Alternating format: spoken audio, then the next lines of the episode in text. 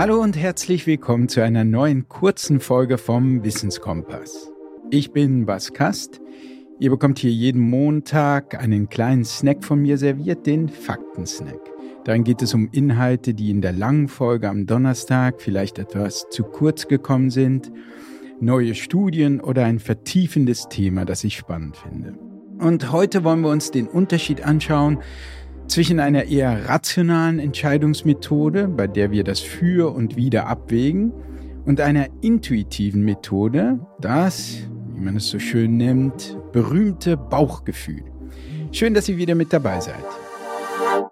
Ja, sprechen wir noch einmal über das Unbewusste, aber jetzt mehr über einen Aspekt, der vielleicht und verständlicherweise beim langen Podcast mit Cecile Lötz nur angestreift wurde. Denn in der Psychoanalyse bekommt das Unbewusste natürlich gleich einen klinischen Charakter, wenn man so will. Also zum Beispiel als Ort, wo Traumata und vielleicht verbotene Triebe sich umtreiben. Aber etwas neutraler betrachtet kann man sagen, es gibt in uns einen bewussten Denker, und das wäre der Teil in dir, der jetzt bewusst meine Stimme hört und diesen Sätzen lauscht, aber es gibt auch einen unbewussten Denker. Und diese beiden Denker in uns arbeiten Hand in Hand und beide haben ihre Stärken und Schwächen, wenn man so will.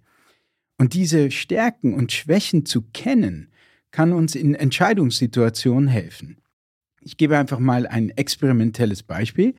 In einem Versuch stellte ein US-Psychologe namens Timothy Wilson seine Studenten vor die Wahl, sich ein Poster aus fünf unterschiedlichen Postern auszusuchen.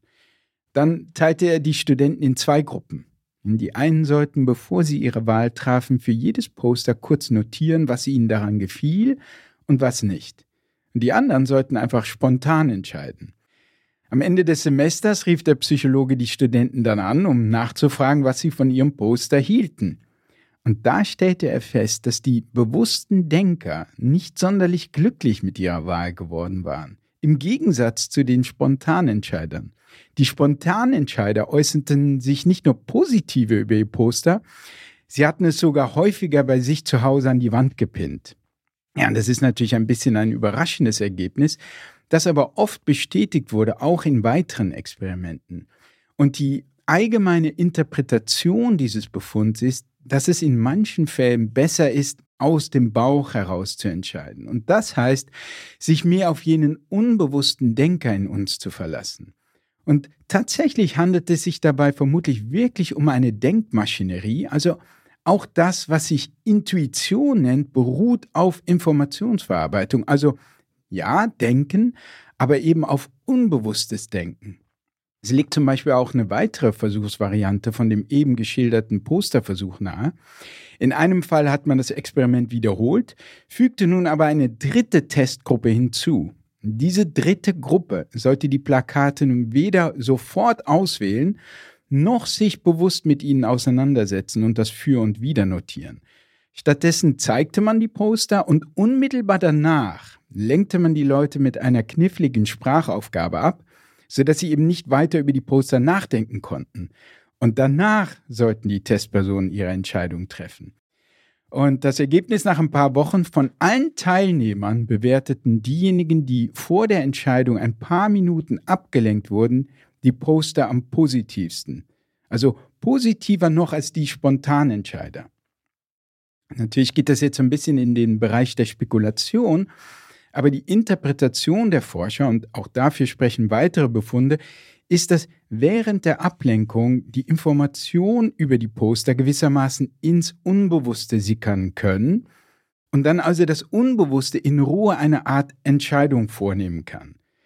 Und jetzt kommt, man weiß, also dieses ziemlich unbestritten, dass das Unbewusste weitaus mehr Informationen verarbeiten kann als der bewusste Verstand nur halt nicht ganz so präzise.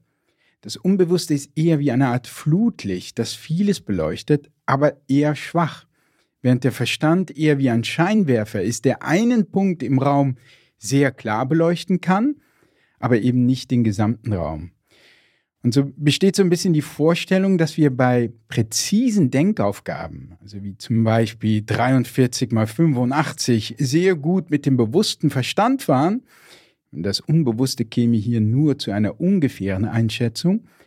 Umgekehrt aber gilt, gerade bei komplexen Entscheidungen und solchen, die sich nicht so gut in Sprache fassen lassen, wie zum Beispiel ein Poster, ist es gut, eben auch diesen zweiten, zwar eher vagen, aber dafür umfassenderen Denker, eben den unbewussten Denker in uns mit einzubeziehen. Ja, und was ich besonders bemerkenswert finde, ist, dass bereits Freud dies so sah. Also Sigmund Freud sagte, wenn ich eine Entscheidung von nicht allzu großer Bedeutung fällen musste, habe ich es immer vorteilhaft gefunden, alles für und wieder abzuwägen. In lebenswichtigen Dingen jedoch, wie bei der Wahl eines Partners oder eines Berufs, sollte die Entscheidung aus dem Unbewussten kommen, irgendwoher aus dem Innern. Ja, und dem würde ich zustimmen und vor dem Hintergrund, dass also das Unbewusste in der Lage ist, mehr Informationen zu berücksichtigen als der präzise Verstand, ergibt dieser Lebensrat, wie ich finde, auch wirklich Sinn.